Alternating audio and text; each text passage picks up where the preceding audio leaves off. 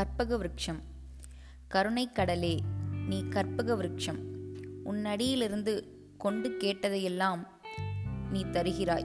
உன் முன்னிலையில் தரித்திரத்திற்கு இடமேது.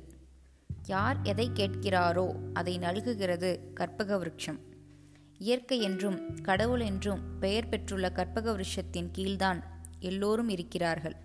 யார் எப்பொருளை பெறுதற்கு தகுதியுடையவர் ஆகிறாரோ அப்பொருள் அவருக்கு அளிக்கப்படுகிறது. நல்லதுக்கே தகுதியுடையவராவது நம் கடமை. கவி கண்ணே கருத்தே என் கற்பகமே கண்ணிறைந்த விண்ணே ஆனந்த வியப்பே பராபரமே தாயுமானவர்.